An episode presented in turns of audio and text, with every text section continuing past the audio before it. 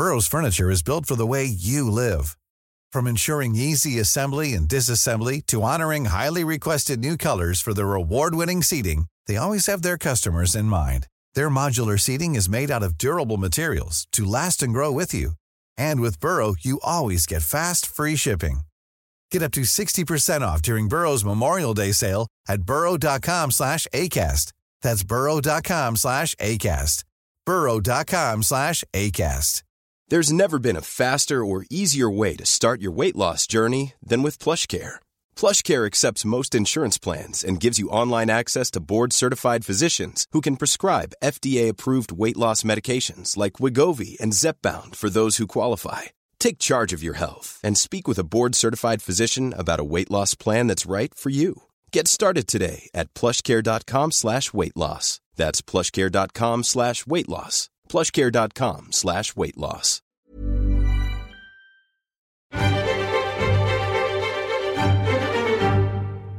Hello and welcome to the New European podcast. My name is Richard Porritt and I'm joined by Jerry Scott. Hiya. And Steve Anglesey. Hello. Later we're going to be joined by a special guest, Clive Lewis, Labour M P, is going to be talking Europe, and we will also crown our Brexiteer of the week. But first, let's get to the news. Um, Steve, you're increasingly concerned about our Foreign Secretary.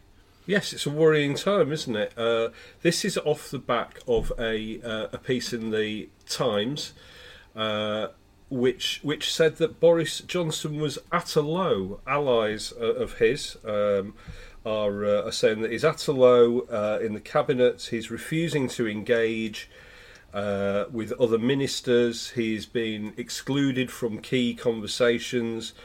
Uh, it wouldn't be a surprise if he resigned, some people are saying. Uh, it would be very pleasant if he'd resigned. It wouldn't be a surprise if he resigned.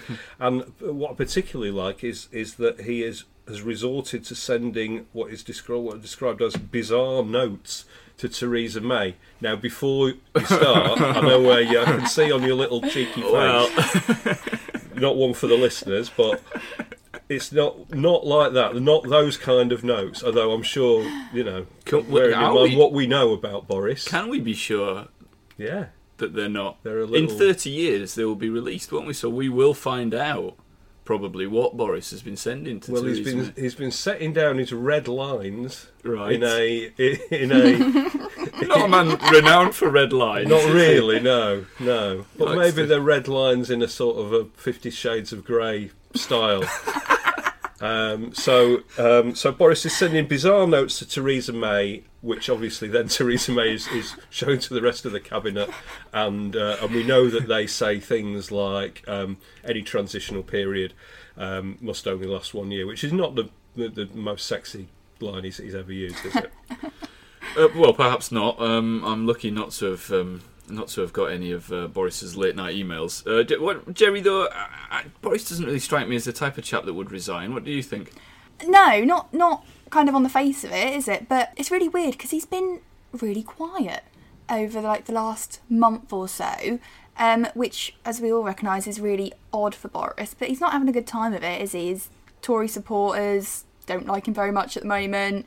Some M Ps don't like him very much at the moment, and there was um, there was a report the other day that a quarter of Brexit voters don't like him either. So, so does anyone still like Boris? Well, Boris will still like Boris, and that is what makes me think that he'd be planning some kind of comeback. Steve, what do you think he has to do to uh, to to get the uh, grassroots back on his side? Well, he's got a he's he's got an uphill struggle, hasn't he? I mean, there was another there was another poll this week, wasn't there, of people who'd who'd voted Leave, and a quarter of them said that they now felt that they'd been misled by the Leave yeah. campaign. So that is four point three, that extrapolates to four point three million people in the country mm. who think that Boris Johnson and Michael Gove lied to them, which, mm. as we know, they did. They did lie to them. So that is difficult. I wonder whether this some of this is genuine, whether this is Boris Johnson um, you know, making it known that he disagrees with the way things are going, that he could run it better, and he is positioning himself as a, uh, a you know, a one-man awkward squad in, in the, the, the cabinet, and, and, you know, positioning himself as a, a, an anti-Theresa May leadership bid.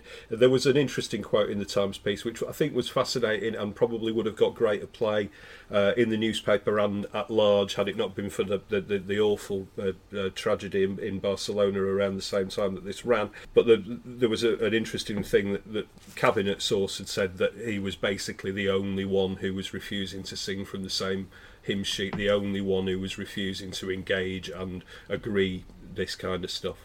Yeah, which is obviously problematic for a, for a, for a cabinet. Well, it certainly is. Yeah, yeah. It's funny that, you know, Boris has been the, as he stumbles round Australia and these places, he has been the one telling people to stop moaning and groaning. He said the other day, didn't he, moaning and droning and yeah. talking about a collective whinger armour among Remainers, and uh, and now he's having a, a one-man whinger armour in the cabinet.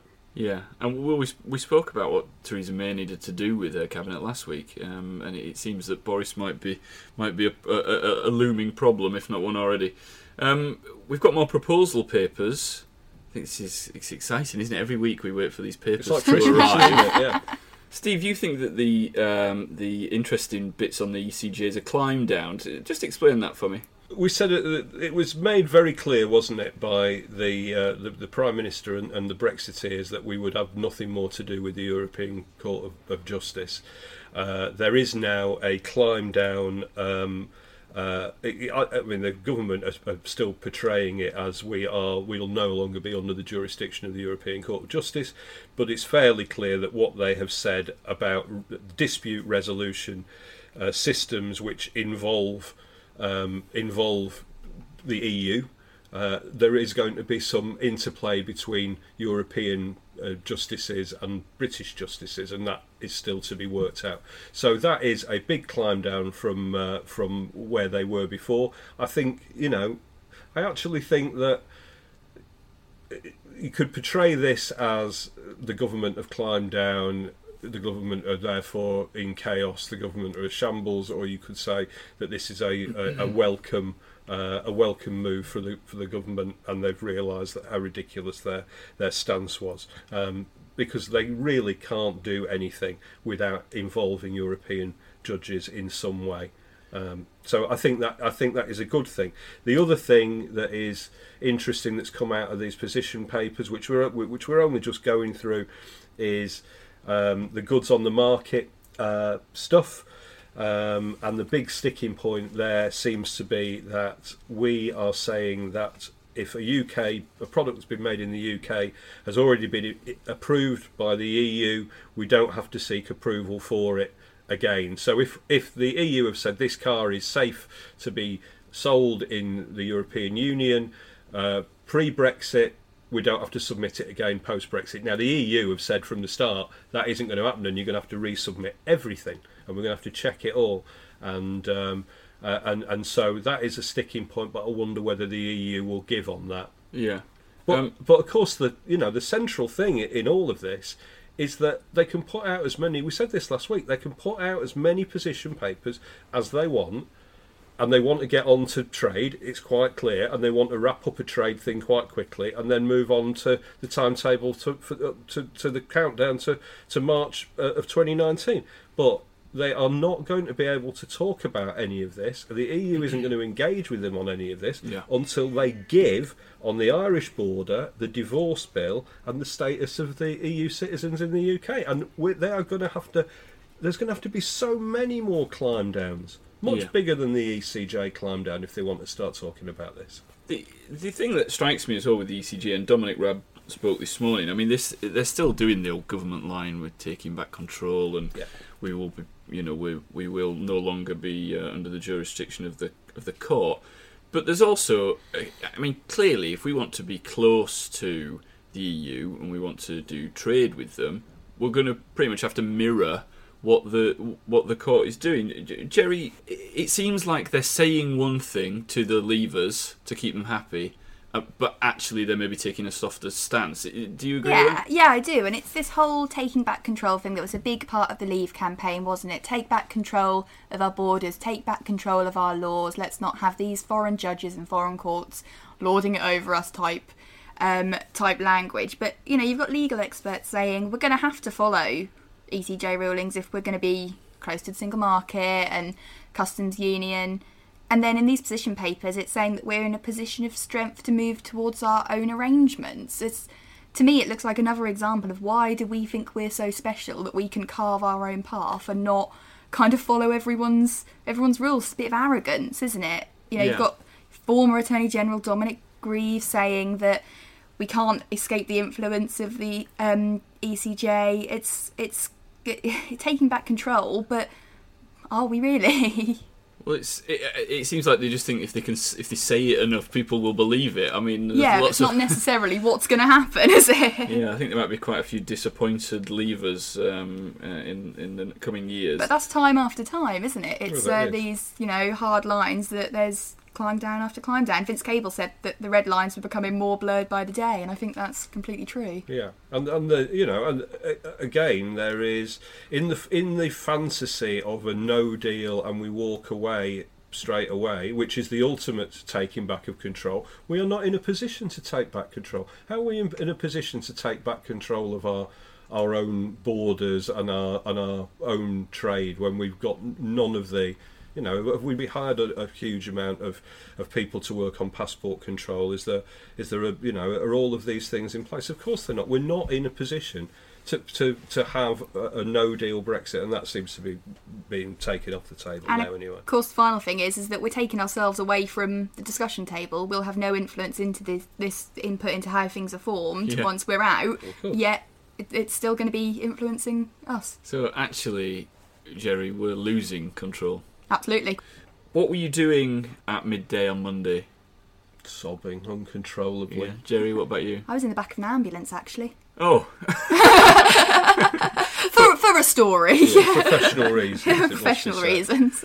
Oh, good. Well, uh, I'm glad that you. It was for professional reasons and nothing more. I, too, was was head bowed um, yeah. uh, in Parliament Square for the for the last bongs. Oh, it's just a nonsense, isn't it? It's mad. It's absolutely mad. The Mail front page quoted a Labour M P saying that the Luftwaffe couldn't stop Big Ben bonging, but health and safety could. What yeah. a quote that is. There's been some great bong headlines, actually. Yes, there um, have. In fact, I, I only this morning wrote, going, going, bong. Steve, is this just one of those... It's just a silly season story with a political twist, isn't it? I mean... Well, yeah. I mean, it's...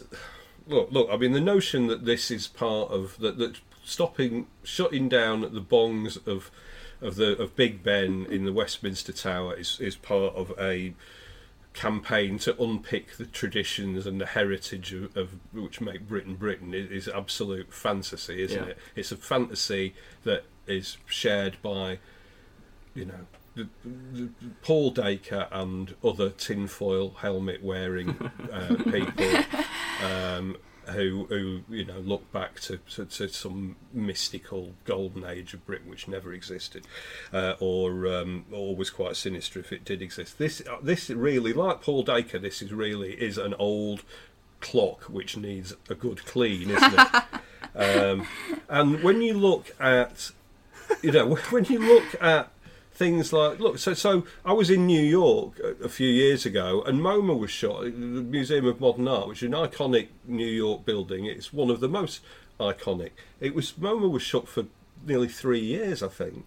The centre of Boston, another place that I visited while this was happening and then since it has happened, um, was was disrupted by a thing called the Big Dig for twenty-five years. Yeah. They, you know, the, the middle of Boston was basically a building site for about twenty-five years, and people just got on with it because they went, when it comes back, it will be better and it yeah. will preserve the life of it. And when you go to Boston now, it's an immeasurably more beautiful city than it was. Because of that big hole. Because of that great big hole, they put everything that was unpleasant in it and then just covered it over. Um, and the transport, well, while it's not great, is much better. The new MoMA is is much better than the old MoMA. Yeah. So But Theresa May has waded into this nonsense argument, hasn't she? And, and saying that it's surely not right that Big Ben should be silenced for four years. What would she rather do? That the people who have gone in to do this work lose their hearing for the, you know, for the good of the country? Sending send the deaf. That's absolutely. We could employ deaf ones. That would be my solution. Yeah. There but is two. She an expert? Sort of. I don't know. Is a horologist? Is is she an expert in the the administration of? of cleaning enormous bells. We're back to Boris now, aren't we? And his emails. We certainly wouldn't like to comment. There are two absolutely mad things that have come out of this kind of debacle that have really made me laugh. The first was um, there was a little girl on um, this morning, bless her, on there doing an impression of Big Ben. Eamon Holmes just absolutely loved and was encouraging it. I just thought that was absolutely mental. Um... And then the second one was a bit of satire that's gone around on the internet that they were going to rename Big Ben Massive Mohammed. Um, and everyone believed it. And so many people believed it and were absolutely outraged. And it's just that kind of getting outraged at absolutely anything, regardless of the fact that it's obviously not true or a big deal, that um, that actually makes me despair here. So that's not true then? It's not true. We were the ones sharing it. He was outraged. Ah. He was scandalised. Yes. And radicalised. It would be good to hear what people would like to replace the, the bongs of Big Ben with. Yes. The uh, you know uh, the opening chord of A Hard Day's Night. The little crash of ding, the crash of guitars is that is similar in duration, I believe, to to one bong of Big Ben, and we could just play that, um, and that would add to the gaiety of the nation considerably. Or Michael Gove saying that people in this country have had enough of experts every fifteen, every fifteen minutes. minutes, just to be reminded what an enormous Michael Gove is. Chaps, thank you very much. Stay angry, fight Brexit. Subscribe to The New European. Your first thirteen issues of The New European are only thirteen pounds when you join us and become a subscriber. Order by telephone by calling oh one eight five eight, four three eight eight four oh and quoting podcast one, or order online at our website w w w dot the new european dot co dot u k. Stay angry. Fight Brexit. Subscribe to The New European. Welcome back. I'm joined now by Clive Lewis, the uh, Labour M P for Norwich South, also a former Shadow Business Secretary and Shadow Defence Secretary.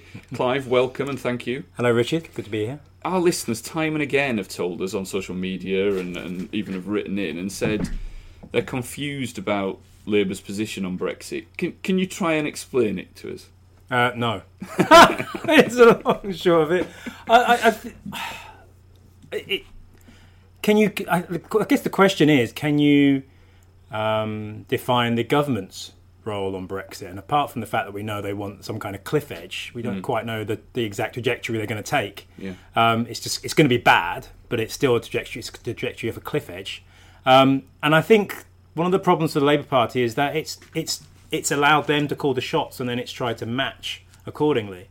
So it constantly changes. But if you've got a government that is heading off a cliff edge, and you're kind of matching them in opposition, you, you you still might end up going off the cliff edge yourself. It's just mm. a different trajectory, yeah. Which is how I feel our policy has kind of evolved. And it has. This is the thing. We were talking about it before we came on air.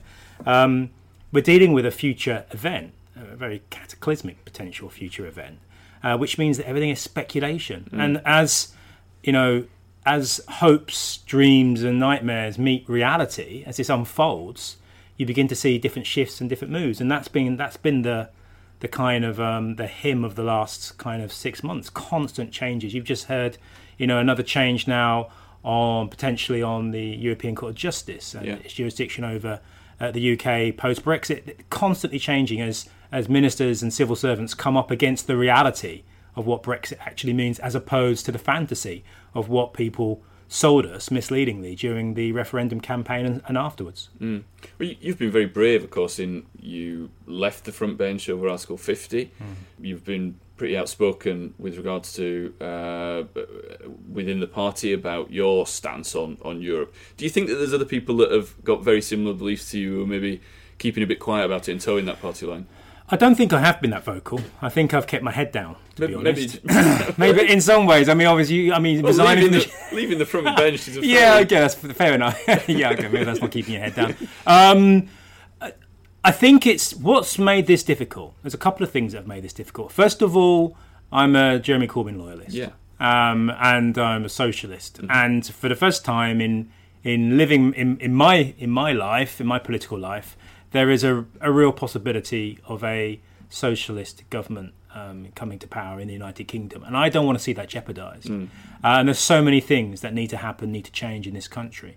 Um, but I see Brexit as the, as a kind of something that's looming over that and, and for those hopes and ambitions. But the problem is for a lot of people, so many people on the left who are pro-European and who voted for Remain also want to see a Jeremy Corbyn government. And they're terrified that if they speak out against uh, the position that the that some in the shadow cabinet and the party have taken on this, that it will somehow undermine that. But I guess for me and for a growing number of people, uh, there's a realisation that actually all the good things that you a Jeremy Corbyn government could achieve will be fundamentally undermined by a hard Tory Brexit crashing out. They'll they'll smash the car, they'll they'll get out the car, throw the keys up in the air to Jeremy Corbyn, walk away and say, sort that out. Mm. Here, here's, you know, get your socialism out of that wreck. Yeah. And and that, to me, is my is the big danger. And there's going to be such high expectation for a future incoming Labour government that if you have a wrecked or failing economy, um, or an underperforming economy at best, then that's going to make those things far more difficult, it, which would be difficult even at the best of times. Mm. Um, I think the other thing as well is many of the so-called moderates in the Labour Party have consistently used the issue of Europe, whether it be the result of the referendum and the subsequent so-called chicken coup, mm. um, and a number of other other other things afterwards, to basically attack the left, attack Jeremy Corbyn. And I think that does make it difficult for people like me who are passionate Europeans to kind of jump on that bandwagon. And I think also as well, you've got the, the situation where much of the kind of post-referendum um, Remain campaign has been, I think, very shrill.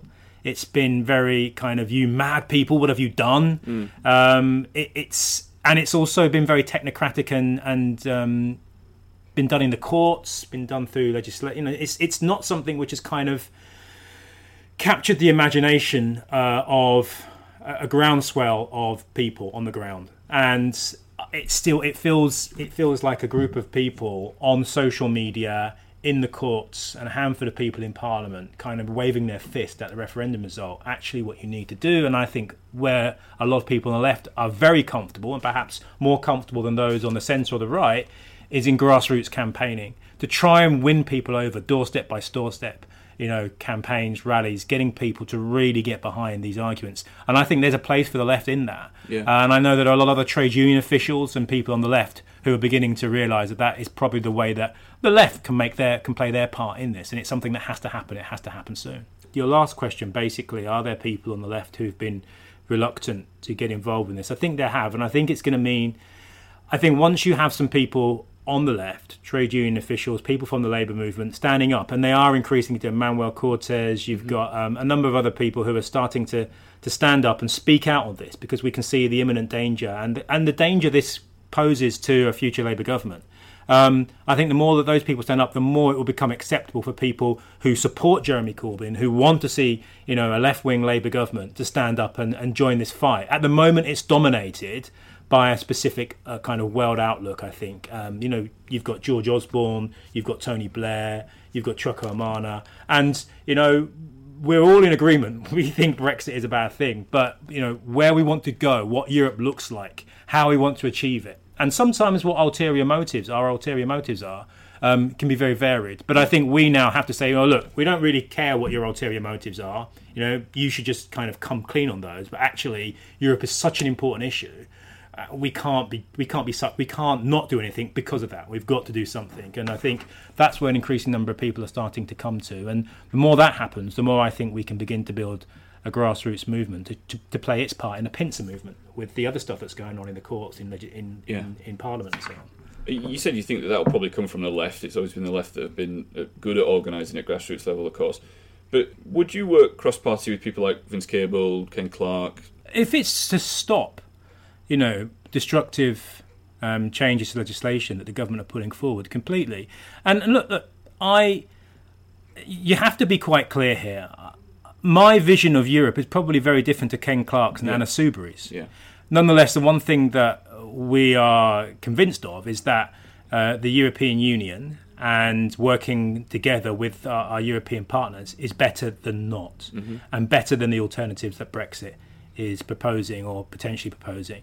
Um, but at the same time, I also know that Ken Clark, Hannah Soubry, um, George Osborne have been the architects of austerity, of the mm. bedroom tax, mm. of deeply destructive policies, which I think have led in part to so many people, and especially working class people, voting for Brexit, because they had no stake in our country, no stake in the economy. So they wanted change, and they were asked, you know, in that referendum in twenty sixteen, June twenty sixteen, are you happy? Do you want to see change? Of course they were going to vote for change. Mm. Of course they were, weren't happy. So they are partly responsible, and, and I accept that. But at the end of the day, you know, when you are fighting Uh, for for a, something that's so important, you you, you make allies, um, but you go into that any kind of a, any kind of um, working together situation with your eyes wide open.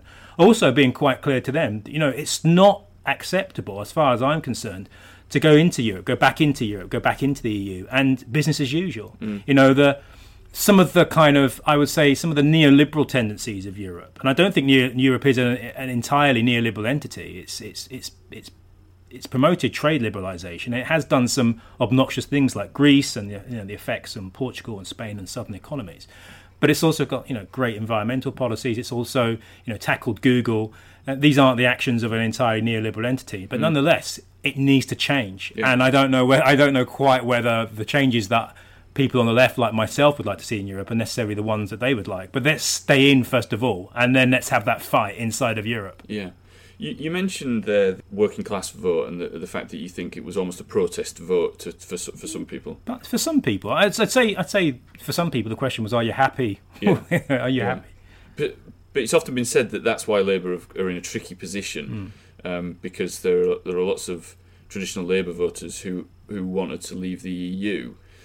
Was is Labour then to blame for not explaining to those to those supporters, to those voters, why it is potentially ruinous for, for them, for working class people, for people on lower incomes, that we when we do leave the E U? Um, I think the whole political class and the whole political establishment over the last thirty years has a responsibility for this, and that includes New Labour. Mm. You know, we bought into an economic philosophy that kind of exploded in our faces back in two thousand eight and hasn't, hasn't you know, and, and a lot of people say, oh, no, well, the, you know, austerity It was a terrible thing and as, as a part to play in this. But for, for, for vast swathes of this country, working class communities, um, you know, they had austerity throughout the eighties and nineties as well. Yeah. And I think, you know, to simply say that this is the fault of the Labour Party, or the, it's I think there's, it's a, there's a collective responsibility of the political establishment. And people, I think, you know, when you look at the kind of negative headlines that came out over in throughout the nineties and noughties, Um, in the papers, the kind of general consensus that Europe was a big bloated organisation sucking out our, our hard-earned taxes and not mm. giving us anything in return, then you ask people the question about, are you happy? Do you want to be part of the E U? With all of that negative media there, with all the issues around immigration, and you can begin to see why people may well think, well, actually, coming out of this, some kind of change, any change, must be better than what is currently on, on offer. I don't think that's necessarily the Labour Party's fault. However, what I do think is important is to look at what happened in the election result of twenty seventeen. And that shows that when you offer people hope, when you offer people something different, change, a positive change, which the Labour manifesto and which Jeremy Corbyn did, you can win people over. I saw that here in Norwich South. I saw people who were UKIP voters who said, I was going to vote UKIP. They're not standing a candidate here. I'm thinking of voting Theresa May, but I love your manifesto. Yeah. And, you're, you know, and some of them, I think your leader means what he says. Some of them weren't so sure about him, but we love your policies. People got them. They were different. And, and I think, you know, you can you can negate the whole question about Brexit or, or not Brexit when you actually have domestic politics here which offer real change and real hope. And I think that's the key thing um, that the Labour Party should take away from the election, that we don't have to carry on on the trajectory that was set before Jeremy Corbyn, before that election, which is about blaming immigrants, about austerity, about more hardship. That doesn't necessarily have to be the the you know the new music that that, that currently that currently you know inhabit. Yeah, it's difficult to find hope to sell to, to people with regard to Europe at the moment, though, isn't it? Because the the the hope that Remainers have, of course, is that we can somehow get out of this, uh, get out of Brexit. But th- there's no hope of that, really, is there? Well, I don't know. I mean, I I, I would have said, you know, three or four months ago that the soft Brexit was the best we could possibly hope for. But I think that election, the last general election, was a game changer. Mm. Um, people say it wasn't a Brexit election. There's lots of results, lots of uh, work and um, uh, research coming out now say that actually possibly wasn't the case, that mm. actually that Brexit was, for many people, it was a tactical vote. I think something like six and a half million people potentially tactically voted at the last election so to stop that, that Tory juggernaut. Do you Brexit. think that people voted Labour then? We've spoken on this pod before about um, the Labour manifesto and, and in positive terms, and there was obviously votes won on the back of that. But do you also think that, that people voted Labour because they thought that, that they would offer a better sort of Brexit than the Tories would if there had to be Brexit? It's a, there's a collage of there's a collage of, of reasons, I think, as to why people voted Labour, and and they differed, I think, um, in different parts of the country. Um, what I would say is, before the election, you have to remember where we were. Labour was tanking in the polls. Jeremy Corb- Corbyn was one of the most unpopular party leaders in modern history. Mm. Um, the zeitgeist was that Theresa May was going to smash this election, and all the signs were that we were going for, you know, after the, the I think the Lancaster House speech, we were going for a really hard Brexit. And yeah. people were worried. Even people, I think, who voted Leave were worried. And people didn't want to hand her that kind of power for that kind of trajectory, that kind of course. And so consequently, a lot of people looked at what was on offer and saw an opportunity with the way that the Tories behaved, with a manifesto that was on offer, with Jeremy Corbyn uh, performing above their expectations, all those factors. And then you throw in the European dimension, the Brexit dimension, and it gave so many people a reason to vote Labour. Mm. And I think that's what happened. So that now means that we now ha- we can now adjust again our options on Europe. Before, it was about stopping that Tory hard, hard Brexit juggernaut. juggernaut, sorry. But I think now that we've stopped it in its tracks against all expectation, uh, in some ways, by that election result, maybe now people can say, well, hold on a second, maybe soft Brexit isn't the only option here. Maybe there is an option here to actually begin to challenge the very, you know, the very underpinnings of what this government is trying to do and to reverse it. Now, you have the outcome of that referendum result, and some people will say, well, you've got to respect the referendum result. But look, democracy is about constant change, constantly challenging. That is the strength of democracy.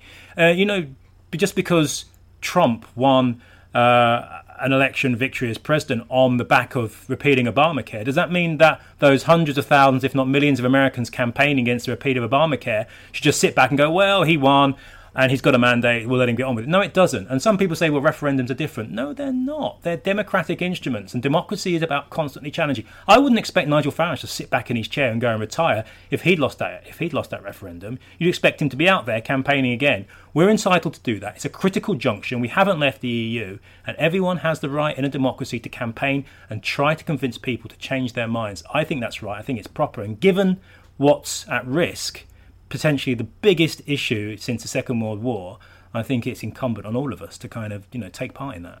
So do you think then, from, from the position we're in now, do you think that the sensible thing to do would be to continue with the negotiations and then go back to the country with a second referendum at the end of it? A ratification vote. Mm. I think that's that would ultimately, that should have always been the way that it, you know, you, yeah. do you want to insight in or out of the E U? Yes, no. Do you agree with the deal that's been struck? You know, and I think that should all that David Cameron and George Osborne should have factored that in, but they didn't because they expected a cakewalk and it didn't happen, and their hubris has landed us where it has. Um, I think that that's the end game. But to get to that point, there's going to have to be, as we've been talking about, a lot of work in between there, a lot of grassroots campaigning, a lot of, you know, political space made, not just for politicians, but for people who kind of feel their hands are tied by um, the the Brexit outcome, to, to say actually it is fair and proper. As we begin to see the deal that is transpiring, as we begin to see what it's going to actually mean and look like, an increasing number of, as we begin to see the impact of it on our economy, which we can already see, yeah. people will begin to think, actually, was this such a good idea? Are there alternatives? Are there changes that we could do within inside the E U on terms of freedom of movement, in terms of uh, the ability um, for people to come and go in this country and work? So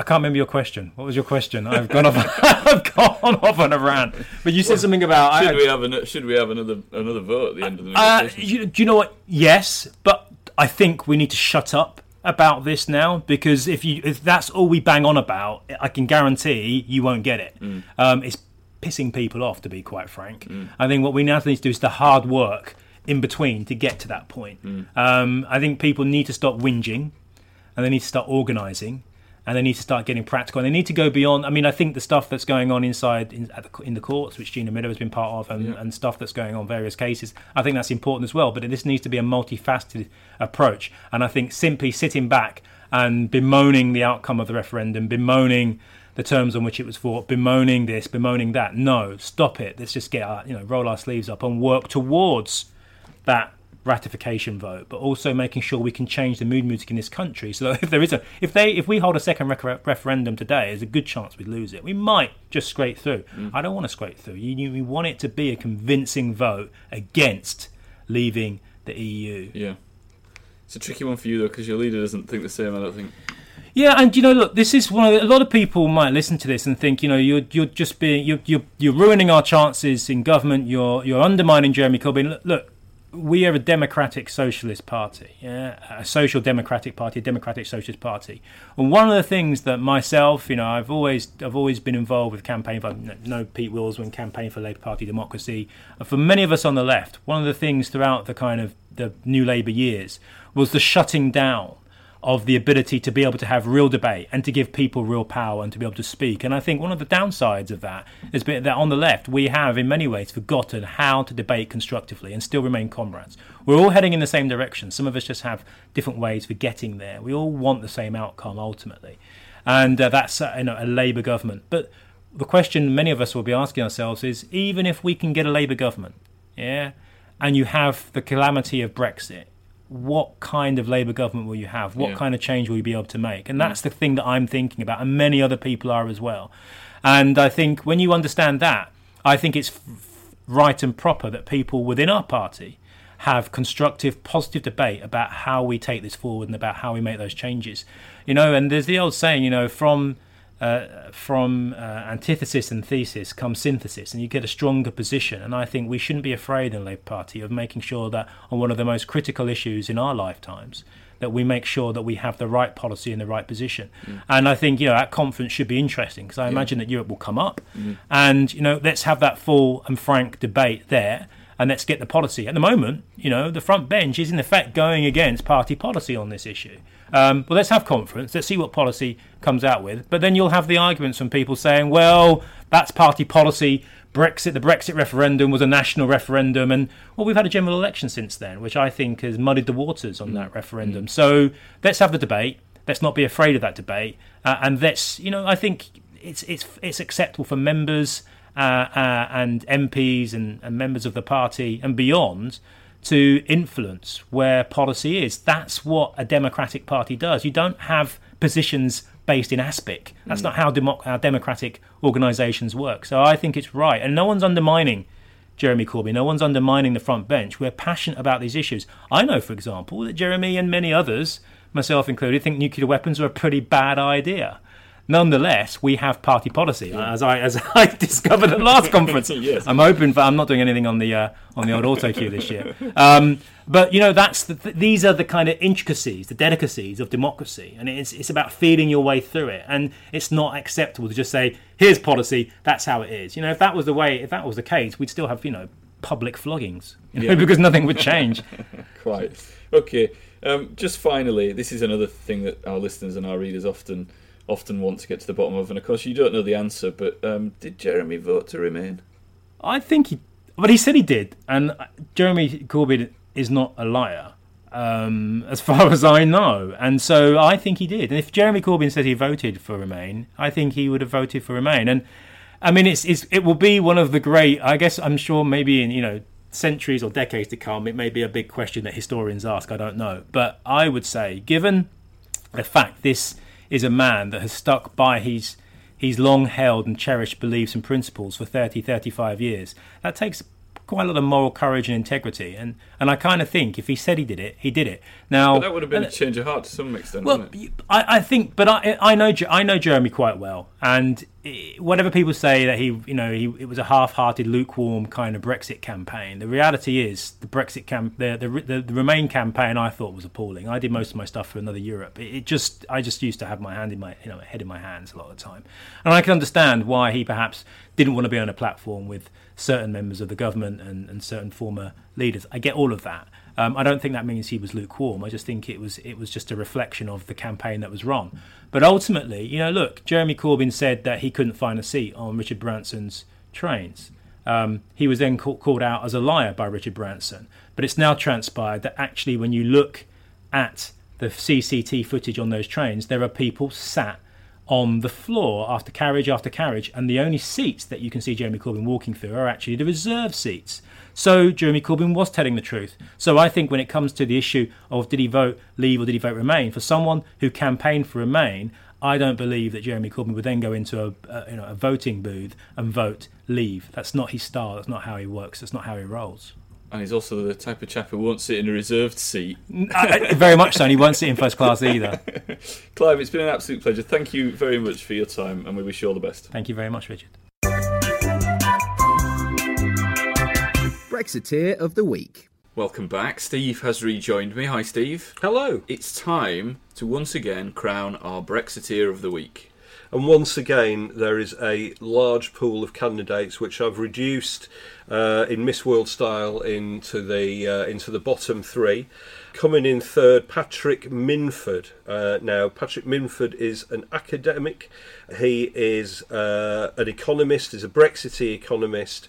And he has uh, issued a report over the weekend, uh, not checked by any of his peers, it, it would seem, um, but that was good enough for B B C, Channel four, Sky News to give him loads of airtime to say that a hard Brexit would boost the British economy by one hundred thirty-five billion pounds uh, annually. Now, everyone is taking this with a large pinch of salt, uh, perhaps because Patrick Minford's Uh, greatest hits, um, he was Patrick Minford was a big favourite of Mrs Thatcher's, by the way.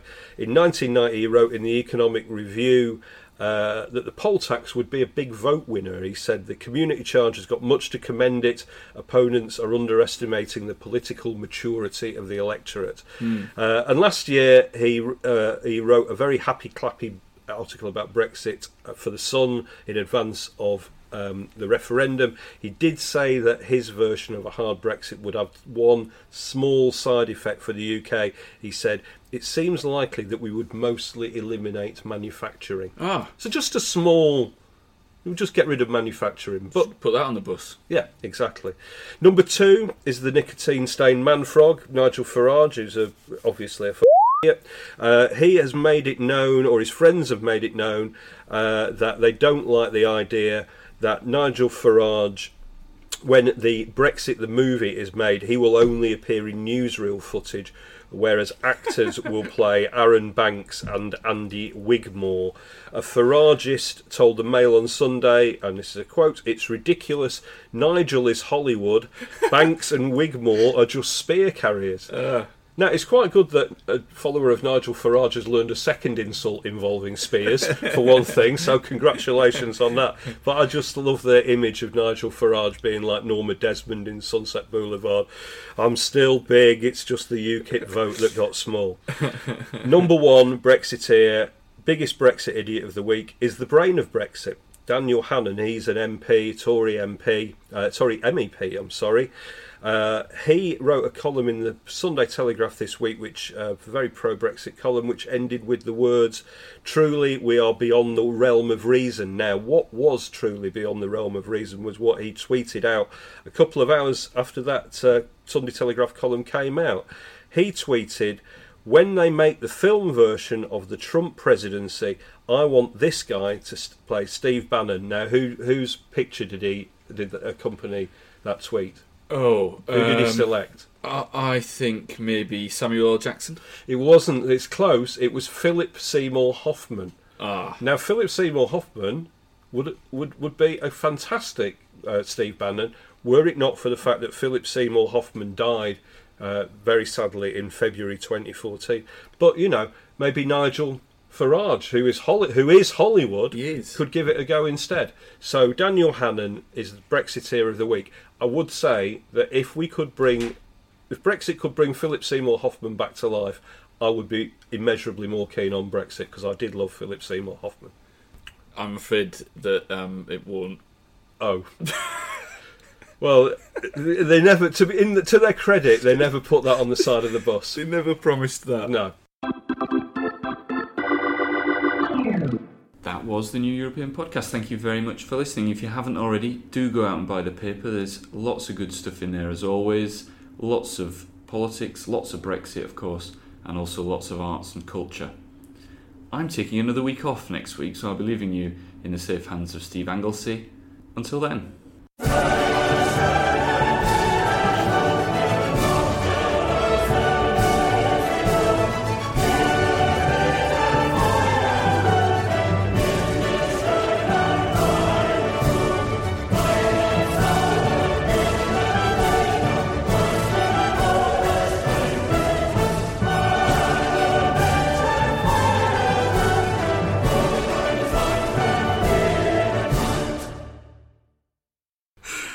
Cut that bit out, I think. I never want to hear you say that again. Yeah, yeah. Even when we're on a budget, we still deserve nice things. Quince is a place to scoop up stunning high-end goods for fifty to eighty percent less than similar brands. They have buttery soft cashmere sweaters starting at fifty dollars, luxurious Italian leather bags, and so much more. Plus, Quince only works with factories that use safe, ethical, and responsible manufacturing. Get the high-end goods you'll love without the high price tag with Quince. Go to quince dot com slash style for free shipping and three sixty-five day returns.